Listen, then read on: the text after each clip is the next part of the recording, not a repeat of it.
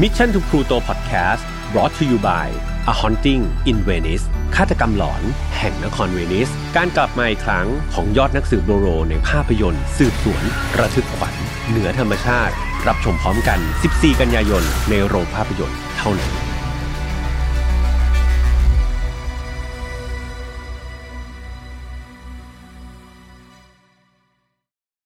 สวัสดีครับ ยินดีต้อนรับเข้าสู่ File Not Found Podcast นะครับวันนี้คุณอยู่กับผมแฮมทัชพลเช่นเคย อย่างที่เพื่อนๆเห็นในช่วงต้นนะครับว่าคดีในวันนี้หรือว่า episode นี้ได้รับการสนับสนุนนะครับจากภาพยนตร์ที่น่าดูมากๆ ชื่อเรื่องว่า A Haunting in Venice ครับหรือว่าชื่อไทยก็คือฆาตกรรมหลอนแห่งนครเวนิสครับฟังมาถึงตรงนี้หลาย ๆ คนก็บอกว่าเอ้ยพี่แฮมเป็นคดีฆาตกรรมเป็นหนังระทึกขวัญธรรมดาหรือเปล่า ต้องบอกเลยว่านี่เป็นหนึ่งในซีรีส์นะครับของนักสืบเอกที่พี่แฮมชื่นชอบมาก ๆ นั่นก็คือบูโรนั่นเองครับ ใครเป็นแฟนๆอากาธาคริสตี้เนี่ยรับรองว่า ต้องติดตามแล้วก็อยากดูมากๆเลยใช่ไหมครับ เพราะว่าก็จะมีเรื่องราวของบูโรเนี่ยมาเฉิดฉายอยู่ในภาพยนตร์ให้เราเห็นในยุคหลังๆ ก็ 2 เรื่องแล้วนะ นี่คือเรื่องที่ 3 นะครับ แถมเรื่องราวนี้ต้องบอกเลยว่าพอพี่แฮมไปดู trailer มาเนี่ยมันไม่ใช่แค่การสืบสวนเพื่อนๆแต่คราวนี้มันมีการเพิ่มอัตรสครับ มันมีการนำเรื่องราวเรื่อง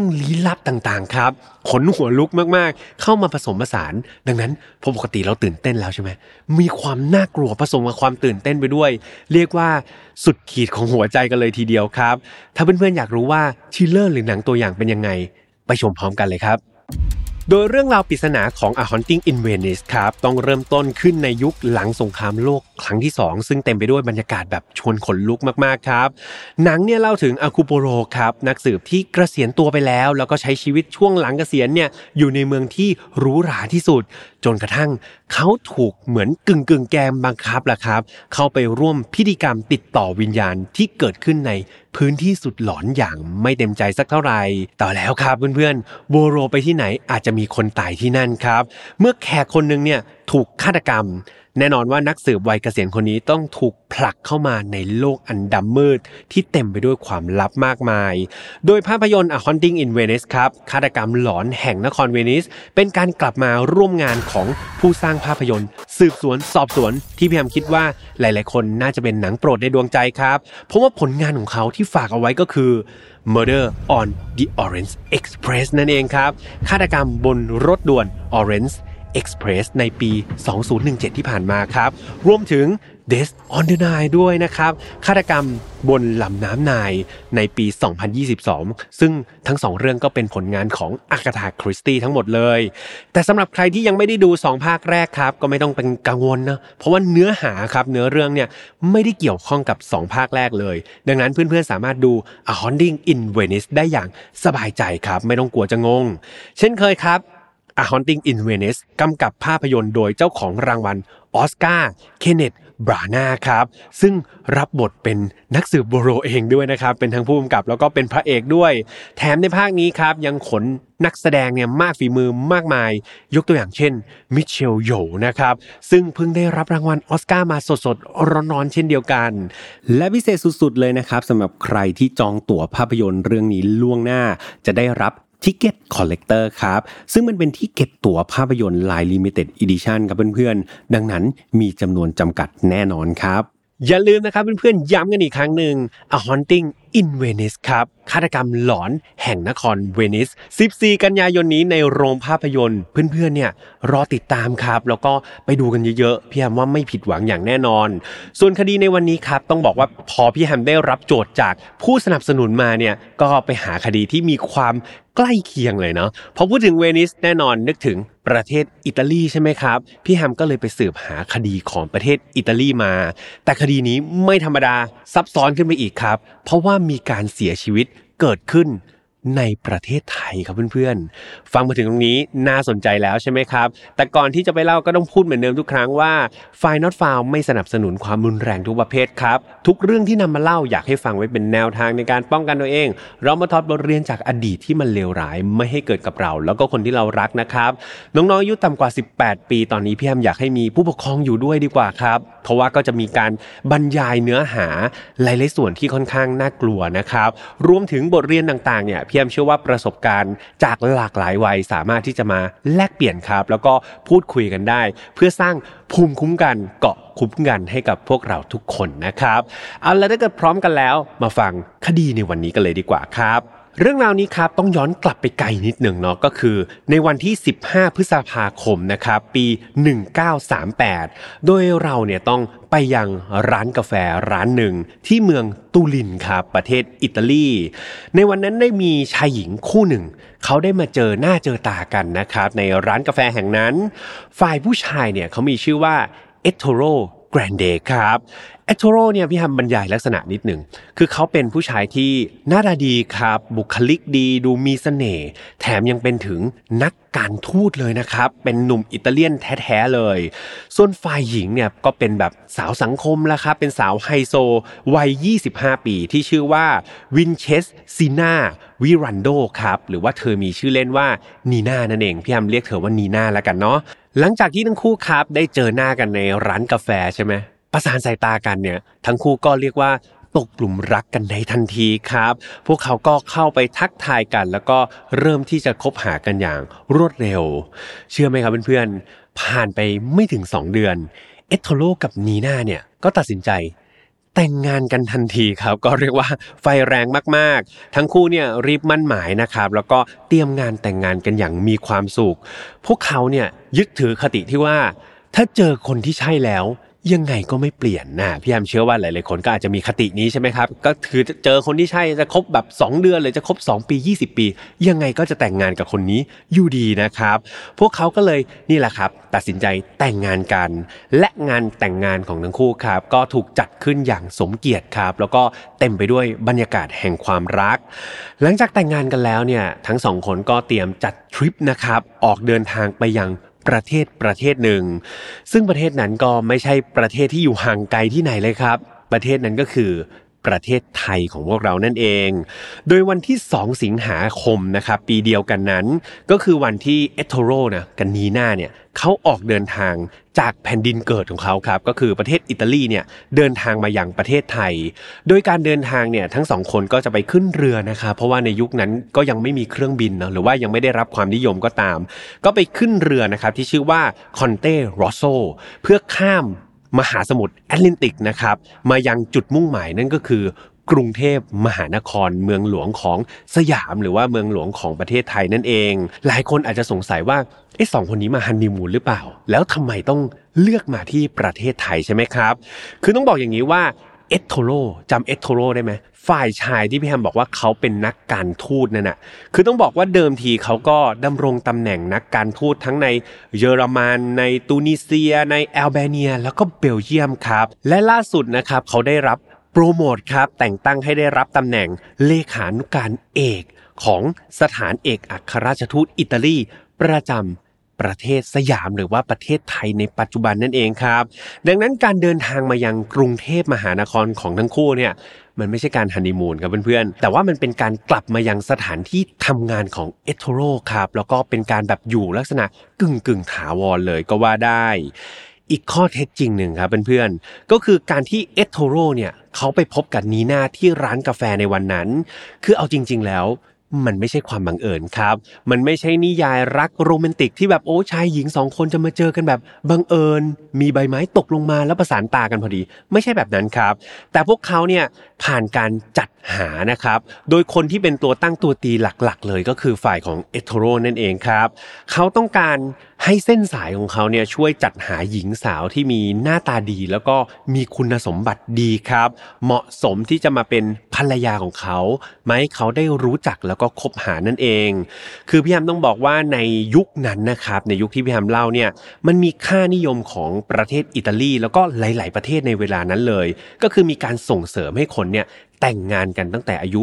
น้อยๆครับ แล้วก็รีบสร้างครอบครัวให้อบอุ่นให้มันเร็วที่สุด โดยรัฐบาลในหลาย ๆประเทศเนี่ยเขาสนับสนุนยังไงรู้ไหมเขาสนับสนุนโดยการช่วยลดภาษีครับ ลดภาษีเงินได้ให้กับคนที่แต่งงานแล้วมีครอบครัวแล้ว ในทางกลับกันนะโหดร้ายไปกว่านั้น ใครที่ยังเป็นโสดอยู่แบบ อายุเกินและอายุแบบบรรลุนิติภาวะแล้ว แต่ยังเป็นโสดอยู่ และมีรายได้เนี่ยรัฐบาลจะเก็บภาษีเพิ่มนะครับเป็นภาษีคนโสดเพิ่มขึ้นไปอีก ดังนั้นมันก็เลยเป็นการแบบบีบบีบไกลๆเนาะ ให้คนเนี่ยรีบที่จะแต่งงานแล้วก็สร้างครอบครัวกันนั่นเอง ดังนั้นกลับมาที่ตัวเอโทโลเองเนี่ยเขาก็ถูกหล่อหลอมใช่ไหมครับ ถูกเลี้ยงดูแล้วก็หล่อหลอมมาด้วยค่านิยมเหล่านั้น ยิ่งเขาเป็นคนที่เป็นไงมีหน้ามีตาในสังคมเป็นถึงนักการทูตเขาก็ต้องรีบหาหญิงสาวเนี่ยมาแต่งงานให้เร็วที่สุดครับ มันเป็นสิ่งที่เขาแบบพึงกระทำเนาะต้องทำอย่างเร่งด่วนนั่นเอง ดังนั้นหลังจากที่เอโทโรเนี่ยเจอนีน่าแล้วก็เห็นว่าเออ นีนาก็สวยใช่ไหมฐานะก็แบบดีใช่ไหมดูแบบเป็นสาวสังคมดูแบบเออน่ารักดี เขาก็เลยอยากจะรีบแต่งงานกับเธอให้เร็วที่สุดครับ โดยนีนาที่เป็นผู้หญิงที่เขาเลือกเนี่ยก็เป็นถึงลูกสาวของพ่อค้าอัญมณีที่มีชื่อเสียงในเมืองเลยนะครับ ตัวสูงหน้าตาดีผมสีบอลครับ ก็เป็นคนสวยมากๆ ไม่พอครับไม่ใช่แค่สวย ไม่ใช่แค่มีคุณพ่อรวยเท่านั้น แต่ว่าหลังจากแต่งงานกันแล้วเนี่ย ตัวเอโทโรเองยังได้รับสินสอดด้วยนะครับเพื่อนๆ อันนี้เป็นความรู้ใหม่ของพี่แฮมเนาะ แต่ว่าตามข้อมูลที่ไปหามาเนี่ย ฝ่ายหญิงพร้อมนะครับที่จะมอบทั้งลูกสาวให้แล้วก็มอบสินสอดทองมั่นให้ถึง 1 ล้านลีอิตาลีครับ แถมมาให้อีกด้วย ดังนั้นมันก็เป็นแรงจูงใจใช่ไหม ฟังมาถึงตรงนี้เอโทโรมีแต่ได้อะครับ ได้ทั้งภรรยา ได้ทั้งเงิน ได้ทั้งการทำตามขนบธรรมเนียมค่านิยมของคนในสมัยนั้น ก็เรียกว่าเขาก็ไม่ลังเลเลยครับ ที่จะรีบแต่งงานกับนีน่านั่นเอง กลับมาที่การเดินทางของทั้งคู่ครับ เข้าสู่ประเทศไทย เอทโทเรกับนีน่าก็เดินทางมาถึงกรุงเทพมหานครได้สำเร็จ หลังจากมาถึงเนี่ยพวกเขาก็เลือกที่พักเป็น โรงแรมหรูมากๆครับ ปัจจุบันก็ยังเปิดบริการอยู่ แล้วก็ยังหรูมากๆเหมือนเดิม นั่นก็คือโรงแรมแมนดารินโอเรียนเต็ลอันหรูหราโออ่านั่นเอง หลังจากนั้นครับทั้งคู่ก็พอมาอยู่เมืองไทยก็ enjoy แล้วครับ มีความสุขใช้ชีวิตแบบลุยอย่างเต็มที่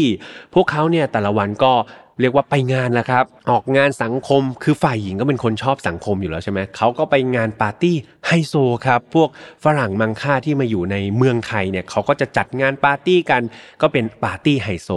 คุณนีน่ากับเอทโทเรก็ไปเป็นประจำเนาะ ไม่เพียงแค่งานปาร์ตี้เท่านั้น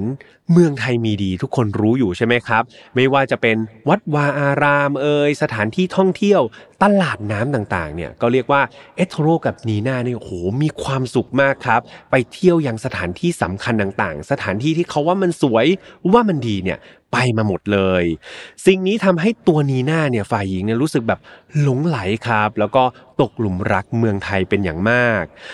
อย่างไรก็ตามครับ หลังจากที่อยู่กรุงเทพไปได้สักพักหนึ่งเนี่ย ความตื่นเต้นเอ่ยความหลงไหลเอ่ยเนี่ย มันค่อยๆ จางหายลดหลั่นลงไป เอาจริง ๆ แล้วเนี่ยหลังจากที่เธอมาอยู่กรุงเทพเนี่ย เธอกลับรู้สึกว่ากรุงเทพมหานครเนี่ยเป็นเมืองที่แบบไม่ค่อยรักษาความสะอาดครับ แถมอากาศเนี่ยก็ยังร้อนมากๆ มันร้อนถึงขนาดที่เธอเนี่ยออกไปข้างนอกเนี่ยแทบจะไม่ได้เลย นั่นทำให้นับวันเนี่ยนีน่าก็เป็นไง จากรู้สึกตื่นเต้นแบบชอบเที่ยวชอบอะไร พอมีทัศนคติแบบนั้นเนี่ยเธอก็เริ่มรู้สึกเบื่อครับเบื่อหน่ายแล้วก็ไม่พอใจที่จะอยู่กรุงเทพมหานครอีกแล้ว นอกจากวันๆเนี่ยจะไม่รู้จะทำอะไรแล้วเนาะการไปออกสังคมกับเอโทโรเนี่ยก็เป็นสิ่งหนึ่งที่ทำให้นีน่าอึดอัดใจไม่แพ้กันครับ คือหลาย ๆ คนจินตนาการว่าเฮ้ยไปเที่ยวแบบงานปาร์ตี้ไฮโซก็น่าจะแบบได้ดื่มเครื่องดื่มดีๆ ได้รับประทานอาหารดีๆ น่าจะมีแต่ความสุขใช่ไหม แต่มันไม่ใช่กับนีน่าครับ คือพี่แอมต้องบอกว่าเอโทโรเนี่ยเขาเป็นนักการทูต ดังนั้นคุณสมบัติของนักการทูตก็คือ การพูดได้หลากหลายภาษาอย่างคล่องแคล่วใช่ไหมแต่กลับกันเนี่ย ตัวนีน่าเองเนี่ยเธอเป็นผู้หญิงปตุชนครับต่อให้เป็นไฮโซเนี่ยแต่เธอก็อยู่ในประเทศอิตาลี ดังนั้นภาษาที่เธอพูดได้ก็คือภาษาอิตาเลียนครับกับภาษาฝรั่งเศสแบบงูงูปลาปานิดนิดหน่อยหน่อยดังนั้นพอไปออกงานไฮโซที่เป็นชาวต่างชาติหลาย ๆ คนเนี่ยมันไม่ได้มีแค่คนอิตาลีเพื่อนๆนึกภาพออกใช่ไหมมันจะมีแบบคนอังกฤษ คนอเมริกัน คนต่างชาติครับ สเปนก็มีหลากหลายเนี่ยเข้ามาพูดคุยกันแบบอย่างสนุกสนาน ดังนั้นสิ่งที่นีน่าทำได้ก็คือ การเกาะแขนครับ เกาะแขนสามีอย่างเอโทโรแล้วก็มองตาปริบๆ ยิ้มสวยๆ พยักหน้า เพราะว่าเธอฟังไม่ออกครับ คือถ้าไม่พูดภาษาอิตาเลียน หรือว่าไม่พูดภาษาฝรั่งเศสเนี่ย คือเธอแบบงงเลยครับเหมือนอยู่อีกโลกหนึ่งเลยก็ว่าได้ นอกจากการพยักหน้าอย่างสุภาพแล้ว ก็มีแต่ความอึดอัดนะครับที่ก่อตัวอยู่ในใจของนีน่านั่นเอง นับวันครับนีน่าก็จะยิ่งรู้สึกแบบโดดเดี่ยวครับ เธอรู้สึกแบบเธอเหงาเหลือเกิน แล้วก็ทุกทรมานเป็นอย่างมาก เพราะว่า นอกจากความอึดอัดที่เกิดขึ้นในแต่ละวัน เบื่อเมืองไทยแล้วก็ด้วยเนาะเธอยังต้องอยู่ไกลครอบครัวใช่ไหมเพราะว่าเธอมาจากอิตาลีเพื่อนฝูงตัวเองก็อยู่ที่อิตาลีหมด ดังนั้นพอมาอยู่ที่เมืองไทยเนี่ยเหมือนเธอรู้จักคนแค่คนเดียวก็คือเอโทโรครับเอโทโรสามีเพียงคนเดียวเท่านั้นเองที่เป็นทั้งเพื่อนแล้วก็เป็นสามีของเธออย่างแท้จริง แต่ก็อย่างที่เพื่อนๆทราบกันดีเนาะที่พี่ฮัมเล่าเรื่องราวมาทั้งหมด แม้แต่ตัวเอโทโรเองเนี่ย ถ้าจะนับจากวันที่แต่งงานกันมาเนี่ย รู้จักกันมาเนี่ยแค่สองเดือนเนี่ยเพื่อนๆคือหลาย ๆ คนเนี่ยไปสมัครงานที่ใหม่ใช่ไหมสองเดือนนี้ยังไม่มีเพื่อนสนิทเลยใช่ไหมครับ ดังนั้นหลาย ๆ ครั้งเนี่ยนีน่าก็รู้สึกว่าเฮ้ยเอโทโรที่เป็นสามีเนี่ยในหลาย ๆ ครั้งเธอก็รู้สึกว่าเขาเป็นคนแปลกหน้าสำหรับเธอเหมือนกัน เหมือนเธอยังไม่รู้จักเขาดีเลยครับ รู้จักกันมาแค่ 2 เดือนกว่าๆแต่ทิ้งทุกอย่างไปที่อิตาลีหอบข้าวหอบของมาอยู่ที่กรุงเทพมาอยู่ในถิ่นที่มันแบบไม่คุ้นเคยกับเธออย่างสิ้นเชิงเลย มันก็เป็นอะไรที่แบบทุกทรมานแล้วก็น่าอึดอัดสำหรับนีน่าไม่น้อยเลยครับ นอกจากจะเป็นเรื่องราวต่างๆ ที่พี่ทำเล่ามาแล้วเนี่ยยังมีอีกเหตุผลบางอย่างด้วยนะ ที่นีน่าเนี่ยรู้สึกทุกทรมาน นั่นก็คือนีน่าเธอเป็นสาวสังคมจำได้ใช่ไหมครับ นอกจากจะเป็นสาวสังคมแล้ว เธอยังเป็น แฟชั่นนิสต้าด้วยครับ คือเป็นคนที่ชอบแต่งตัวตามสไตล์แบบสาวอิตาลีเลยนะ แต่ว่าเธอเนี่ยหอบเสื้อผ้าจากอิตาลีมาเยอะแยะมากมายครับ เสื้อโค้ทขนแกะขนหานขนอะไรก็ไม่รู้ใช่ไหม ปรากฏว่าพอมาใส่ในกรุงเทพเป็นไงครับ ตับแตกครับ ร้อนใส่แทบไม่ได้เลยครับ ไอชุดเสื้อผ้าสวยๆที่เธอซื้อมาเนี่ย เธอไม่ได้แต่งเลย ดังนั้นสาวๆ หลายๆ คนที่ฟังรายการพี่แฮมนะ คนที่ชอบแต่งตัวเนี่ย พอต้องแบบ ไม่สามารถแต่งตัวในแบบที่เราแต่งได้เนี่ย มันก็ยิ่งรู้สึกแบบทุกทรมานครับ เพราะทุกๆเหตุผลที่พี่แฮมว่ามาเนาะมันก็สั่งสมอยู่ในจิตใจแบบโอ้โหไม่ได้แต่งตัว ไม่ได้เจอเพื่อน ไม่ได้เจอพ่อแม่สามีก็แบบรู้สึกแบบเหมือนเป็นคนแปลกหน้าพูดภาษากับใครไม่รู้เรื่องเบื่อเมืองไทยอากาศร้อนนู่นนี่นั่น สุดท้ายสิ่งที่เธอพึ่งพาได้ก็คือ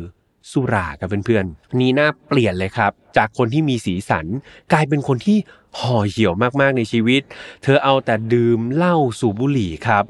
วันๆแทบจะไม่ทำอะไรเลย หมกบุ่นอยู่กับสุราแล้วก็บุหรี่จนน้ำหนักตัวเนี่ยลดลงอย่างชัดเจน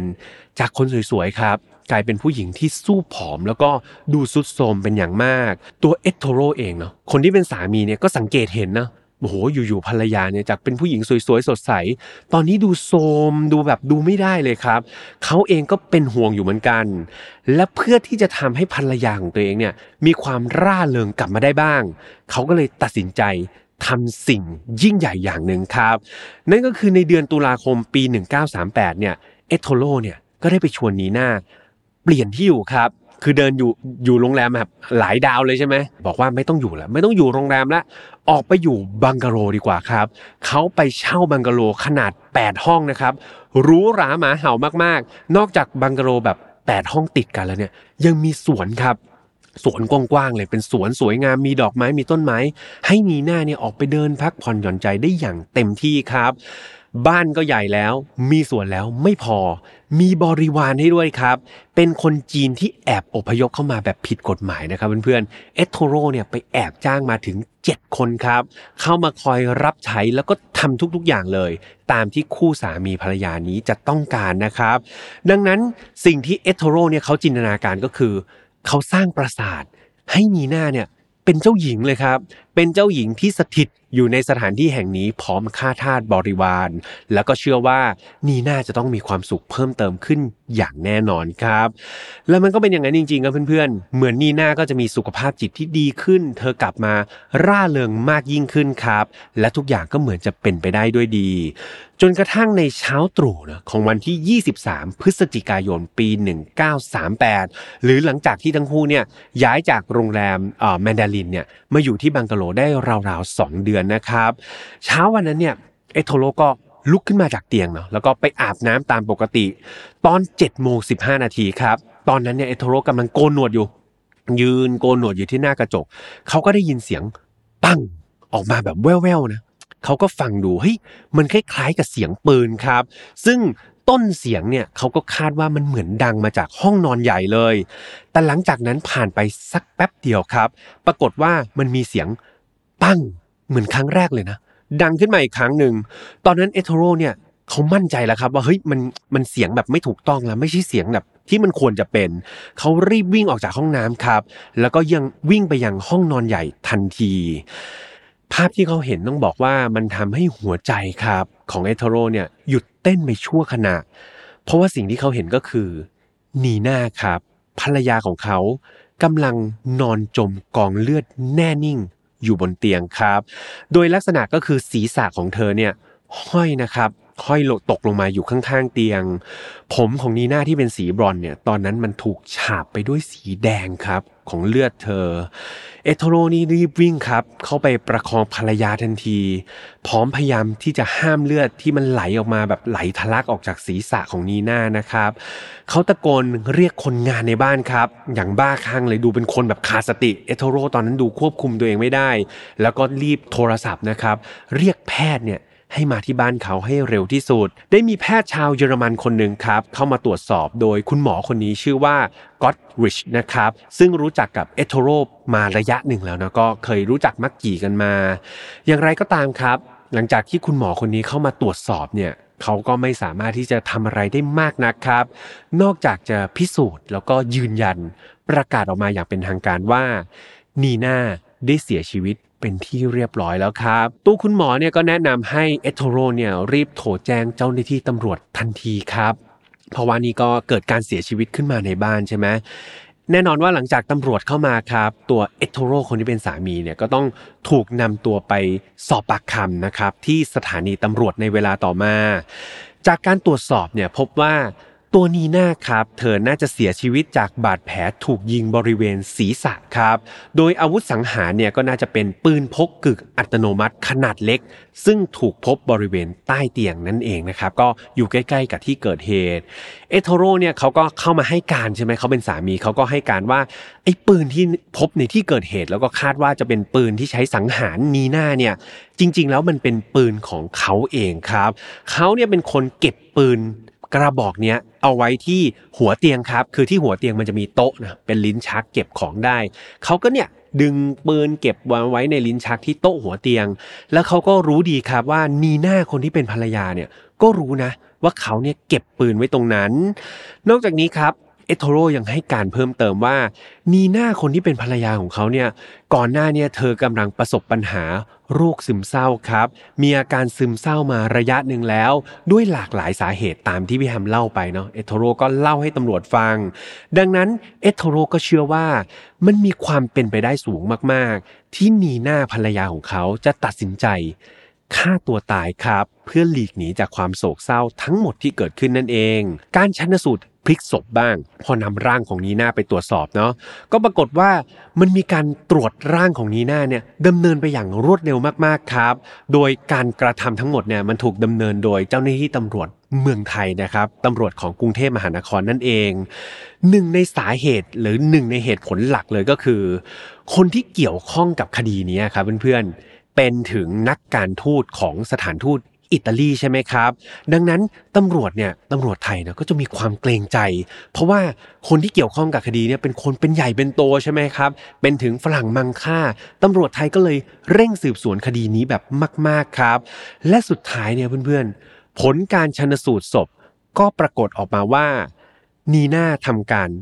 ฆ่าตัวตายจริง ๆ ครับ ตามที่เอโทโรเนี่ยสันนิษฐานไว้ไม่มีผิดเลย เรื่องราวนี้ก็ถ้าจบด้วยสำนวนการชนสูตร จบด้วยสำนวนของตำรวจกรุงเทพมหานคร คดีก็น่าจะจบสิ้นแต่เพียงเท่านี้ใช่ไหมครับเพื่อนๆ แต่คดีนี้มันไม่ได้จบง่าย ๆ แบบนั้นครับ เพราะว่ามันมีข้อมูลที่ดูแล้วมันมีคอน FLICT ครับ มันมีความขัดแย้งแล้วก็ไม่ค่อยที่จะสมเหตุสมผลสักเท่าไหร่ อย่างแรกเลยก็คือข้อมูลจากประจักษ์พยานที่อยู่ในที่เกิดเหตุครับ เริ่มจากพ่อบ้านก่อน ถ้าเพื่อนๆจำได้มีแบบคนงานอยู่ในบ้านหลายคนใช่ไหมมีหนึ่งในพ่อบ้านครับ แล้วก็รวมถึงคนที่แบบเดินเดินอยู่ในบังกะโรนั่นแหละเขาให้การว่าเขาได้ยินเสียงปืนสองนัดครับเพื่อนๆในตอนเจ็ดนาฬิกาถ้าจำกันได้นะเอทโทโรเนี่ยบอกว่าเขาโกนหนวดอยู่ตอน7จ็ดโมงสิ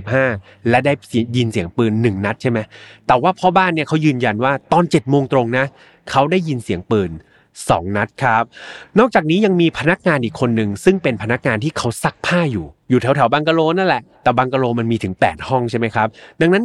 พนักงานซักผ้าเนี่ยเขาอยู่ที่บังกะโลอื่นอยู่ไกลๆ เขาบอกว่าเฮ้ยเขาได้ยินเสียงปืนเหมือนกันนะ ตอนประมาณ7จ็ดโมง แต่ว่าเขาได้ยินเสียงปืนเพียงแค่หนึ่งนัดครับ ซึ่งเจ้าหน้าที่เนี่ยเขาก็สันนิษฐานว่าเฮ้ยทำไมพยานเนี่ยให้การไม่ตรงกัน ก็เลยสันนิษฐานว่าคนที่เป็นพ่อบ้านเนี่ยซึ่งอยู่ใกล้ๆกับที่เกิดเหตุเนี่ย อาจจะเข้าใจผิดหรือเปล่า จริง ๆ แล้วปืนอาจจะยิงออกมาปั้งเดียว แต่มันเกิดเสียงอะไรครับ เสียงสะท้อนครับเพื่อนๆ พอยิงปั้งปุ๊บมีเสียงสะท้อนอีกครั้งหนึ่งทำให้ได้ยินเป็นปั้งปั้งสองครั้ง นี่คือตำรวจคิดว่าเฮ้ยหรือว่าคนที่ฟังผิดอาจจะเป็นพ่อบ้าน แล้วก็คนที่อยู่ใกล้สถานที่เกิดเหตุ หรืออีกในยะหนึ่งพ่อบ้านอาจจะถูกอยู่แล้วก็ได้ อาจจะมีการยิงปืนสองนัด ปั้ง ปั้งจริง ๆ ก็ได้ เพียงแต่พนักงานที่ซักผ้าเนี่ย เขาอยู่ไกลครับเขาอยู่บังกะโลที่อยู่ห่างไกลออกไป ดังนั้นก็เป็นไปได้เหมือนกันว่า พนักงานซักผ้าอาจจะได้ยินคาดเคลื่อนครับ จริง ๆ ยิงปืนสองนัดนะ แต่ได้ยินเพียงแค่นัดเดียว อย่างไรก็ตามครับ ตอนนี้ตอนต้นตอน7จ็ดโมงเนี่ยให้การไม่เหมือนกันก็จริง แต่ทั้ง 3 คนเนี่ยยืนยันเหมือนกันเลยว่า หลังจากได้ยินช็อตแรกไปช่วง7จ็ดโมงเนี่ยผ่านไปประมาณ 10 นาทีครับ ทั้ง 3 คนก็ให้ปากคำตรงกันว่า พวกเขาได้ยินเสียงปืนดังอีก2นัดครับ ปั้งปั้งคราวนี้ทั้ง3คนพูดว่าได้ยินชัดเจนเลย ปั้งปั้งและก็ยังมีคนงานอีกคนหนึ่งด้วยนะที่ไม่ใช่3คนนี้ เข้ามายืนยันครับว่าเขาก็ได้ยินเสียงปืน2นัด ปังปังหลังจากผ่านเจ็ดโมงไปราวๆสิบนาที เช่นเดียวกันครับ ปัญหามันไม่ใช่แค่การได้ยินเสียงปืนใช่ไหมเพื่อนๆว่าตกลงมันหนึ่งนัดหรือสองนัดกันแน่ ปัญหาหลักก็คือ ถ้านีน่าเนี่ย ฆ่าตัวตายจริง ๆ เธอจะมีโอกาสที่จะยิงปืนได้มากกว่าหนึ่งนัดจริง ๆ หรือเปล่า แน่นอนครับว่าหลังจากที่ทางแพทย์เนี่ยเข้าไปตรวจสอบร่างกายของนีน่าทางแพทย์บอกว่ามันเป็นไปไม่ได้เลยครับ ที่เธอเนี่ยจะเหนี่ยวไกสังหารตัวเอง บริเวณศีรษะเนาะแบบยิงเข้าที่หัวเนี่ยศีรษะปั้งแรก แล้วหยิบปืนขึ้นมายิงอีก ปั้งหนึ่งเนี่ยแพทย์บอกเป็นไปไม่ได้ครับ เป็นอะไรที่แบบเพ้อเจ้อมากๆ ในมุมมองของแพทย์นะแพทย์ไม่เชื่อว่าสามารถที่จะยิงได้มากกว่าหนึ่งนัดครับ แพทย์ยืนยันว่านีน่าเนี่ยจากการตรวจสอบเนี่ยถูกยิงที่บริเวณศีรษะ ไม่มีโอกาสที่จะลุกขึ้นมาหยิบปืนยิงซ้ำแถมระยะเวลาเนี่ยมันยังห่างกันตั้งสินาทีใช่ไหมดังนั้นมันเป็นไปไม่ได้เลยที่ถูกยิงปุ๊บ แล้วก็ฟื้นขึ้นมาครับอีก 10 นาทีแล้วก็หยิบปืนมายิงอีก มันเป็นไปไม่ได้ครับ ทางกระบวนการทางวิทยาศาสตร์ หลังจากได้ฟังคำชี้แจงต่างๆ จากทั้งพยานเองเนี่ยตำรวจก็เลยเป็นไงไปเปลี่ยนสำนวนคดีใหม่ครับ จากเดิมเนี่ยเป็นการฆ่าตัวตายใช่ไหมครับตำรวจก็เฮ้ยมันไม่น่าใช่ละพยานก็บอกอย่างนี้ แพทย์ก็บอกอย่างนี้ ก็เลยมีการพลิกสำนวนครับว่าการเสียชีวิตของนีน่าไม่สอดคล้องกับการฆ่าตัวตาย คราวนี้พอไม่ใช่การฆ่าตัวตายแล้วจะเป็นอย่างอื่นไปได้อย่างไรครับ นอกจากเป็นคดีฆาตกรรมนั่นเอง เมื่อเป็นคดีฆาตกรรมแล้ว แน่นอนว่าก็ต้องมีคนร้ายนะครับ หรือว่าตัวฆาตกรตำรวจก็ต้องไปสืบหาความจริงใช่ไหมครับ ว่าตัวฆาตกรที่แท้จริงเนี่ยคือใครกันแน่ และในระหว่างที่การสืบสวนครับก็ดำเนินต่อไป ร่างของนีน่าครับ ก็ถูกส่งกลับไปยังประเทศอิตาลีครับ ไปยังครอบครัวของเธอ ซึ่งแน่นอนว่ามันก็สร้างความโศกเศร้าใช่ไหมครับ แล้วก็เสียใจให้กับคุณพ่อคุณแม่ของคุณนีน่าเนาะรวมถึงเพื่อนฝูงของเธอด้วย ครอบครัวของนีน่าเองเนี่ย ก็ได้ฟังแบบพวกข้อมูลต่างๆเนาะที่แบบทางการให้มาเนี่ยพวกเขาก็รู้สึกถึงความผิดปกติต่างๆ ที่เกิดขึ้นกับคดีฆาตกรรมของนีน่าเป็นอย่างมาก แน่นอนว่าพวกเขานี่ไม่เชื่อเลยนะครับว่านีน่าลูกสาวของตัวเองเนี่ยจะทำการฆ่าตัวตายตั้งแต่แรกอยู่แล้ว และพอได้ยินแบบความน่าสงสัยต่างๆ เนี่ยพวกเขาก็รู้สึกแบบ เอ้ยคดีเนี้ยมันน่าจะมีอะไรบางอย่างที่มันซับซ้อนมากไปกว่านั้นครับ ในที่สุดเนี่ยหลังจากที่ร่างของนีน่าพอถูกส่งกลับมาที่อิตาลีเขาก็ทำพิธีฝังศพอะไรก็ว่ากันไปใช่ไหมตามขนบธรรมเนียม แต่หลังจากที่ทางครอบครัวเนี่ยก็คุณคิดแหละครับมันเหมือนมีอะไรติดอยู่ในใจเนาะเสียลูกสาวไปทั้งคน แต่ว่าสาเหตุที่แท้จริง หรือว่าตัวคนร้ายที่แท้จริงเนี่ย มันดูคลุมเครือมันดูสเปะสปะไปหมด ครอบครัวก็เลยตัดสินใจครั้งใหญ่ครับ สิ่งที่ครอบครัวตัดสินใจก็คือ ขุดศพนีน่าขึ้นมาเลย ครอบครัวบอกว่าเขาขอขุดศพนีน่าขึ้นมา แล้วก็ส่งไปทำการชันสูตรพลิกศพใหม่ แต่ว่าคราวนี้ขอไม่ใช้เจ้าหน้าที่ที่กรุงเทพแล้วครับ แต่ขอใช้เจ้าหน้าที่ตำรวจที่อิตาลีแทนครับ คราวนี้ศพของนีน่าครับร่างของนีน่าก็มาถึงแพทย์ชนสูตรครับของทีมงานอิตาลีมาอยู่ในมือของเจ้าหน้าที่ตำรวจอิตาลี และก็มีการพบรายละเอียดบางอย่าง เพิ่มเติมขึ้นมา ซึ่งมันน่าตกใจมากๆครับ มันเป็นรายละเอียดที่ต้องบอกว่ามันไม่ได้ถูกบันทึกจากสำนวนเจ้าหน้าที่ตำรวจเมืองไทยเลยแม้แต่น้อย อย่างแรกเลยครับ มีการตรวจพบว่า ในขณะที่นีน่าเสียชีวิตไปนั้น เธอกำลังตั้งครรภ์อยู่ครับเพื่อนๆ เธอท้องนะครับตอนนั้นเนี่ย ซึ่งข้อมูลนี้ไม่มีจากตำรวจไทยนะครับ เท่านั้นยังไม่น่าตกใจพอครับ เท่ากับสิ่งที่ถูกค้นพบอย่างที่สองนั่นก็คือ ร่องรอยการถูกยิงบนตัวนีน่านั้น ไม่ได้มีแค่ศีรษะจุดเดียว อย่างที่ตำรวจไทยบอกครับ แต่ยังมีการถูกยิงบริเวณเฉพาะบริเวณคอเนี่ยถึง 4 นัดเลยทีเดียว โดยกระสุนนัดหนึ่งครับ เป็นการยิงคอขวา ทะลุนะครับ ทะลุออกไปทางด้านแบบเฉียงเฉียงๆออกไปด้านซ้ายครับ ส่วนอีกด้านหนึ่งเนี่ยถูกยิงบริเวณคอด้านซ้ายครับ แล้วก็ทะลุไปที่ด้านขวา นี่สองนัดแล้วเนาะนัดที่สามเนี่ยเป็นการยิงบริเวณคอ แล้วก็เสยออกไปติดอยู่บริเวณทะลุออกบริเวณคางของเธอครับ แล้วก็นัดที่สี่เนี่ยเป็นการยิงเหมือนกันนะครับ บริเวณคอ แล้วก็ทะลุขึ้นไปบริเวณศีรษะของเธอ ซึ่งนัดที่สี่เนี่ยกระสุนยังฝังอยู่ในหัวของเธออยู่เลยครับ นี่คือข้อมูลที่สำคัญมากๆเลยนะครับเพื่อนๆเพราะว่าสำนวนมันเปลี่ยนไปเลยเนาะ จากถูกยิงบริเวณศีรษะนัดเดียวกลับกลายเป็นว่าถูกพบการยิงที่บริเวณคออีกถึง 4 นัดครับ แถมยังมีกระสุนฝังอยู่ในกระโหลกอีกหนึ่งนัด ค้างอยู่ด้วย หลักฐานเหล่านี้ครับ ประกอบกับข้อมูลของพยานที่ให้การมาเนี่ยเชื่อได้เลยว่านีน่าเนี่ยตัดเรื่องของการฆ่าตัวตายแบบทิ้งออกไปได้เลยครับ และเธอเนี่ยถูกฆาตกรรมอย่างแน่นอน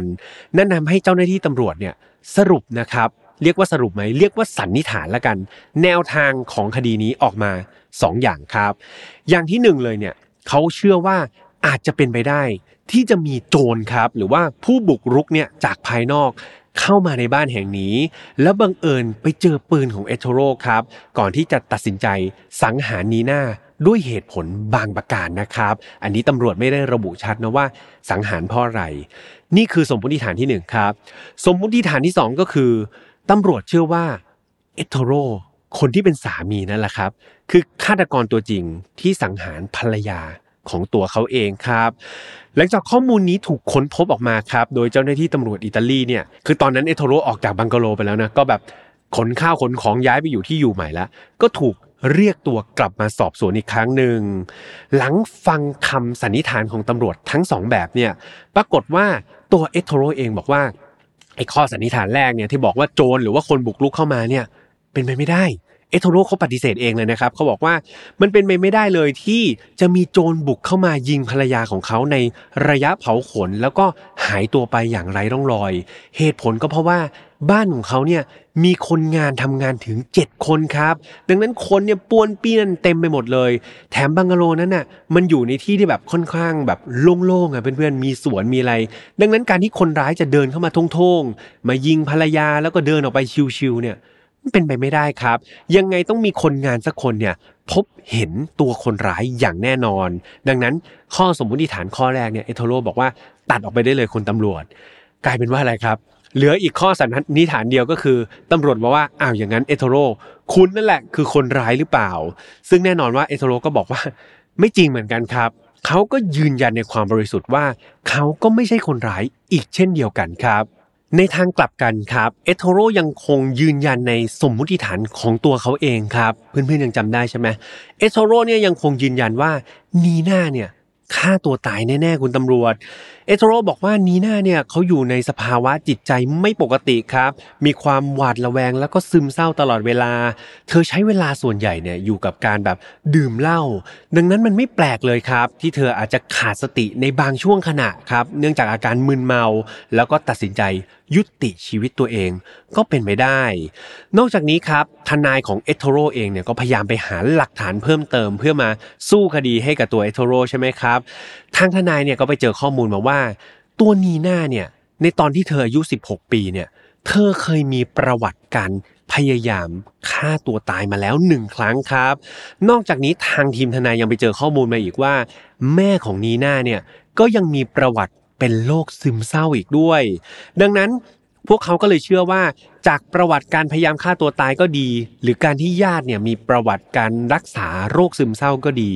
ข้อมูลเหล่านี้มันสอดคล้องครับ แล้วก็เพิ่มน้ำหนักว่า มันก็มีโอกาสเป็นไปได้นะ ที่นีน่าเนี่ยจะทำการฆ่าตัวตายด้วยตัวเธอเองครับ อย่างไรก็ตามเนี่ยในระหว่างที่คดีนี้มันก็สืบสวนกันอย่างหนักเลยใช่ไหมครับ แล้วก็เป็นคดีที่ใหญ่มากๆ ตัวเอโทโรเองเนี่ยตอนนั้นเขาก็ต้องถูกปลดออกจากตำแหน่งไปก่อนครับ เพราะว่าแบบตำแหน่งหน้าที่นี้มันก็เป็นเป็นนักการทูตใช่ไหมก็เป็นตำแหน่งที่แบบมีเกียรติครับ ดังนั้นพอเข้าไปพัวพันกับคดีฆาตกรรมเนี่ยเอโทโรก็ถูกปลดตำแหน่งไปก่อน อย่างไรก็ตามเนี่ยหลังจากที่เอโทโรกับทีมทนายพยายามยืนยันว่าเฮ้ยมันเป็นการฆ่าตัวตาย แต่ตำรวจเนี่ย ดูหลักฐานดูล่องรอยอะไรต่างๆ บน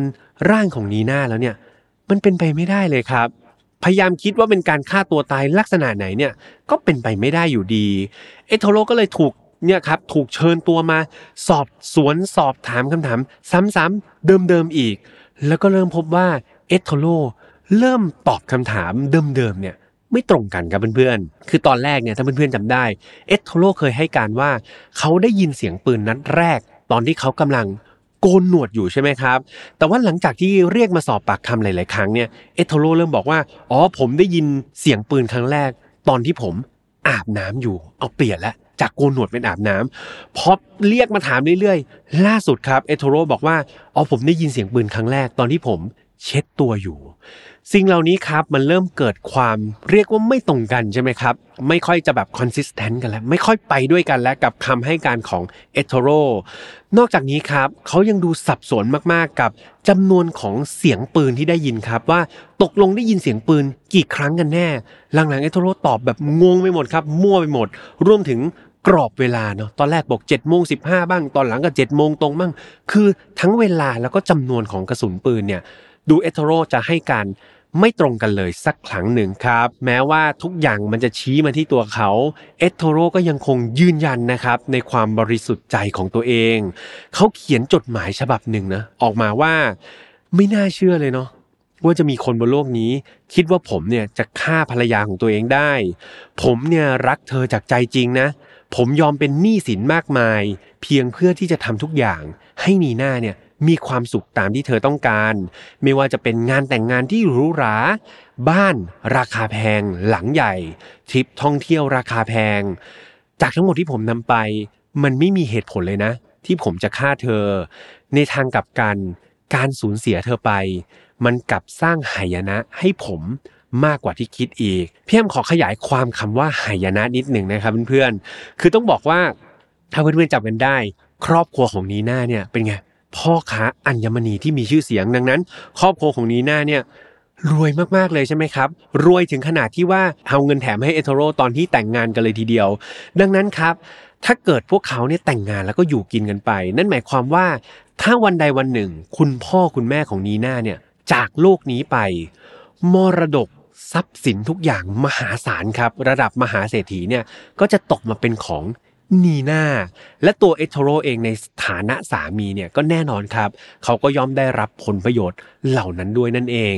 ดังนั้นนี่คือเป็นการวิเคราะห์ของนักเขียนนะครับ นักเขียนข่าวเนี่ยเขาก็บอกว่าคำว่าหายนะของเอโทโรที่เขียนไว้ในจดหมายของเขา น่าจะหมายถึงทรัพย์สินมรดกของครอบครัวนีน่าด้วยนั่นเองครับ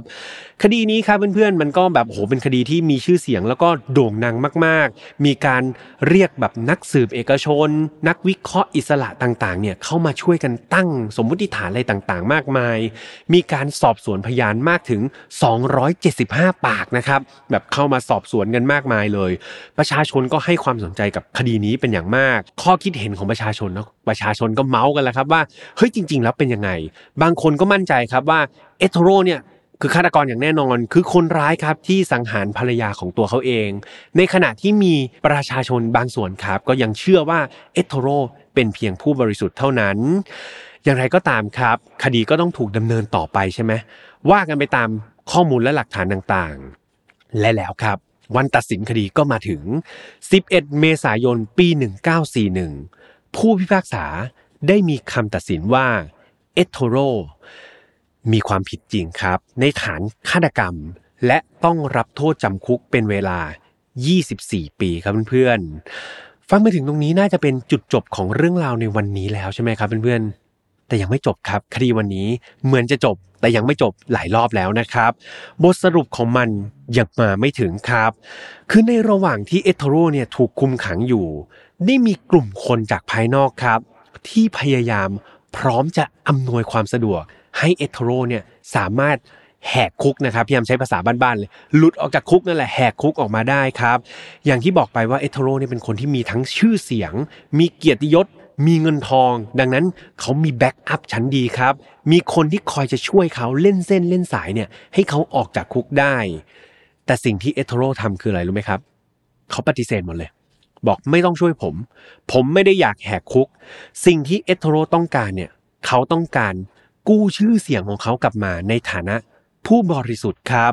ตอนที่อยู่ในคุกเนี่ยเอทโทเรก็ยังยืนยันว่า เขาไม่ได้ฆ่านีน่าเขาไม่ใช่ฆาตกรที่สังหารภรรยาของตัวเอง เขาต้องการอุทธรณ์แล้วก็สู้คดีเท่านั้น ไม่ได้อยากจะแหกคุกครับ ใน 2 ปีถัดมาก็คือปี 1943 เนี่ยเอทโรก็ได้ยื่นอุทธรณ์คำตัดสินครั้งแรกได้สำเร็จครับ ก่อนที่ในปี 1946คดีของเขาจะได้รับการพิจารณาใหม่อีกครั้งหนึ่ง มีการเรียกผู้เชี่ยวชาญครับ เข้ามาตรวจสอบร่างกายของนีน่าอีกครั้งหนึ่งครับ ขุดศพของเธอเข้ามาตรวจสอบอีกครั้ง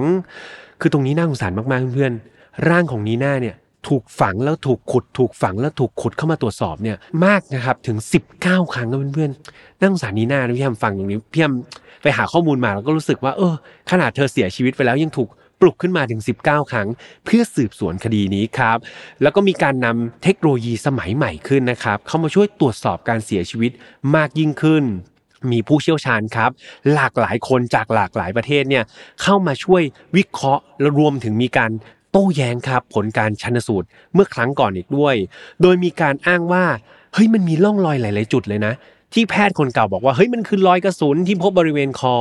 แต่ว่าแพทย์ปัจจุบันครับ หมายถึงยุคหลังๆนะที่เขามาวิเคราะห์เขาบอกว่าเฮ้ยดูดีๆเนี่ยมันไม่ใช่รอยกระสุน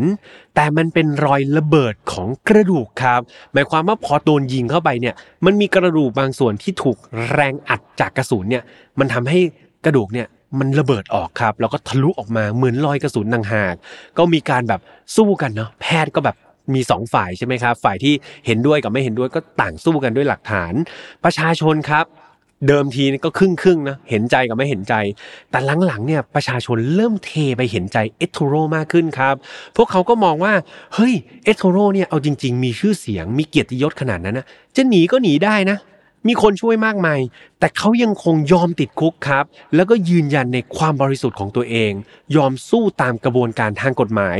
ดังนั้นทุกคนก็เลยเอาใจช่วยเอทโทโรแล้วก็เชื่อลึกๆว่าเอทโทโรน่าจะเป็นคนบริสุทธิ์ ในที่สุดครับ การพิจารณาคดีในครั้งที่สองเขาถูกตัดสินขึ้น ผลปรากฏว่าในครั้งที่สองนี้ศาลพิจารณาให้เอทโทโร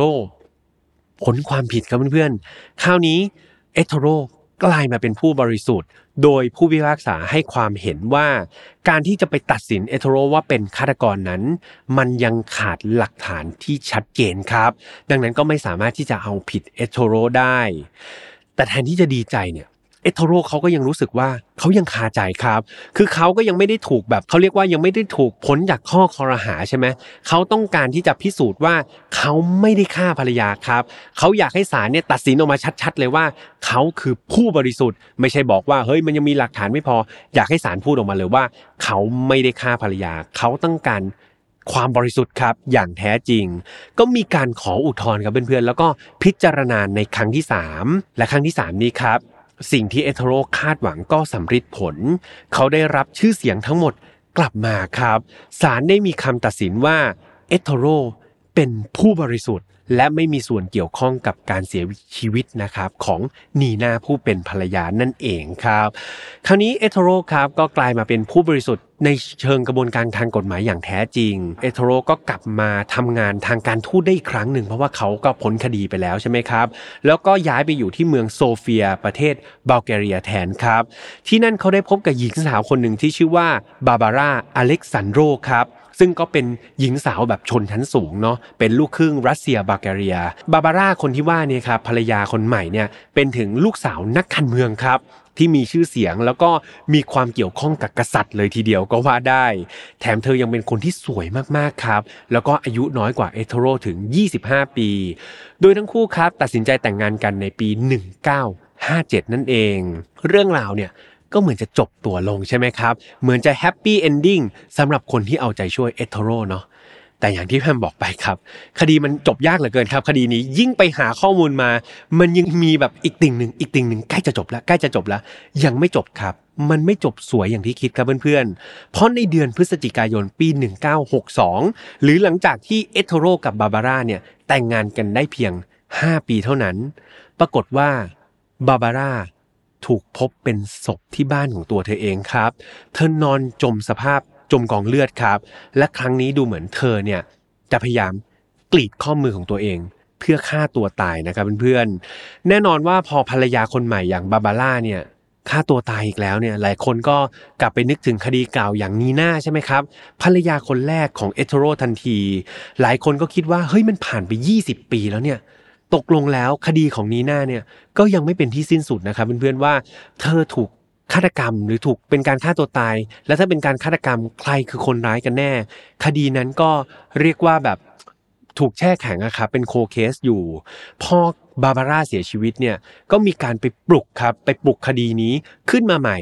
สื่อหนังสือพิมพ์ต่างๆเนี่ยกลับมาตีพิมพ์ตีภาพของนีน่าขึ้นหน้าหนึ่ง แทบทุกฉบับเลยครับ มีคนตั้งข้อสงสัยมากมายว่า เฮ้ยมันเป็นไปได้เหรอ ที่สามีคนเดียวเนี่ย แต่ภรรยาจะฆ่าตัวตายทั้งสองคนต่างวาระกันนะครับ แต่ว่าคนที่เขาเห็นใจเอโทโรเนี่ยเขาก็รู้สึกว่าเป็นผู้ชายที่น่าสงสารเนาะแต่งงานกับใครเนี่ยภรรยาก็เสียชีวิตไปซะหมดเลยนะครับ แล้วก็นั่นแหละครับ คดีนี้มันก็เลยยังคงค้างๆคาๆอยู่ แต่ส่วนคดีของบาบาร่านี่ก็มีการปิดตัว แล้วก็ถูกตัดสินว่าเป็นการฆ่าตัวตายนะครับเพื่อนๆสุดท้ายแล้วครับ เรื่องราวในวันนี้ก็จบลง เพียงแต่ว่าผลสุดท้ายของมันเนี่ยคนที่ตัดสินอาจจะต้องเป็นเพื่อนๆเองแล้วครับ เพื่อนๆเชื่อในตัวไอโทโรไหมว่าเขาเป็นผู้บริสุทธิ์ เป็นเพียงสามีที่น่าสงสารครับ เป็นสามีที่สูญเสียภรรยาทั้งสองคนไป หรือเพื่อนๆจะเชื่อว่าเอโทโรนั่นแหละ คือสามีแสนดีจอมปลอมครับ ซึ่งร่างที่แท้จริงของเขาก็คือฆาตกรโหดที่สังหารภรรยาของตัวเองนะครับ เพื่อนๆตัดสินครับ ลองตั้งสมมติฐานนะแล้วก็พิมพ์มาในคอมเมนต์นะครับ มาพูดคุยกับพี่ฮัมดูว่าเพื่อนๆมีความคิดเห็นอย่างไรนะครับ ไม่มีผิดไม่มีถูกครับ ขออย่างเดียวว่าขอให้พูดคุยกันอย่างสุภาพนะครับ อย่าเอาแบบโหถึงพลิกถึงขิง อย่าไปดูถูกความแตกต่างของความคิดคนอื่นนะครับ ทุกคน ต้อง respect ครับในความคิดของแต่ละคนด้วยยังไงพิมพ์คอมเมนต์ไว้ได้ครับเดี๋ยวพี่แอมเข้าไปอ่านทุก ๆ คนเลยปิดท้ายวันนี้ครับพี่แฮมต้องขอขอบคุณเป็นอย่างมากกับผู้สนับสนุนใจดีของเรานะครับ นั่นก็คือ A Haunting in Venice นั่นเองฆาตกรรมหลอนแห่งนครเวนิสนะครับซึ่งเป็นภาพยนตร์ภาคต่อนะครับจากเฟรนชายที่พี่แฮมบอกไปสุดคลาสสิกเลยจากนิยาย Hallowe'en Party ครับซึ่งเป็นผลงานแบบสุดคลาสสิกนะครับของนักเขียนในดวงใจของพี่แฮม อากาธาคริสตี้ครับ แถมยังได้ตัวเอกซึ่งเป็นพระเอกในดวงใจของพี่แฮมด้วยนั่นก็คือนักสืบปัวโรต์นั่นเอง ดังนั้นผลงานนี้ครับน่าสนใจมากๆ เพื่อนๆที่เป็นแฟนพันธุ์แท้อากาธาครับ ไม่ต้องรอถึงวันที่ 14 กันยายนนะเพราะ 14 กันยายนหนังฉายใช่ไหมแต่เพื่อนๆไปจองตั๋วล่วงหน้าได้เลย ตั้งแต่วันที่ 7 กันยายนนี้ครับเดี๋ยวพี่แฮมเนี่ยเดี๋ยวเคลียร์คิวดูวันที่ 7 เนี่ยอาจจะไปแย่งจองตั๋วด้วยนะครับ เพื่อนๆไปดูกันเยอะๆนะครับพี่แฮมว่า พลาดไม่ได้ด้วยประการทั้งปวงครับสำหรับไฟนอตฟาวครับเรายังออกอากาศแบบนี้ทุกวันอังคารเหมือนเดิมทางช่องของ Mission to Pluto ครับไม่ว่าจะเป็น YouTube Spotify SoundCloud Podbean Apple Podcast ครับใครที่ชอบฟัง podcast ยาวๆ ก็ไปกด follow กันได้ใน Apple Podcast ครับแล้วก็ใน Spotify ขับรถฟังเพลินๆหรือว่าจะเปิดฟังนอนเป็น ASMR ก็ได้นะครับฝากแฟนเพจของเราด้วย Mission to Pluto ใครยังไม่ได้กดไลค์ฝากเข้าไปกดไลค์เป็นกำลังใจให้พี่แฮมและทีมงานนิดนึงสุดท้าย Final f i l e Family ครับในนั้นจะมีกลุ่มเพื่อนๆหมื่นกว่าคนครับเข้าไปพูดคุยกันไปคุยถึงคดีนี้ก็ได้นะว่า ส่วนตัวเนี่ย คิดเห็นอย่างไรครับ หรือว่าใครที่ไปดูหนัง A Haunting in Venice มาเนี่ยแวะมาป้ายยาเพื่อนในกลุ่มได้นะครับ ว่าหนังเนี่ยสุดยอดขนาดไหน ยังไงแวะเข้าไปพูดคุยกันเยอะๆนะครับ สุดท้ายดูแลตัวเองดีๆครับ ในระหว่างที่อัดอยู่นี่ก็ฝนตกแล้วหยุดตกแล้วหยุดหลายครั้งเลยทีเดียวนะครับ เพื่อนๆดูแลสุขภาพดีๆ แล้วเจอกันใหม่วันอังคารหน้าครับ วันนี้ลาไปก่อน สวัสดีครับ Mission to Pluto Podcast brought to you by A Haunting in Venice เมื่อความตายเป็นเพียงแค่จุดเริ่มต้นของคดีฆาตกรรมสุดหลอน ออกเดินทางสู่นครเวนิส เพื่อไขคดีครั้งใหม่ไปกับยอดนักสืบโบโร ใน A Haunting in Venice ฆาตกรรมหลอนแห่งนครเวนิส 14 กันยายนในโรงภาพยนตร์เท่านั้น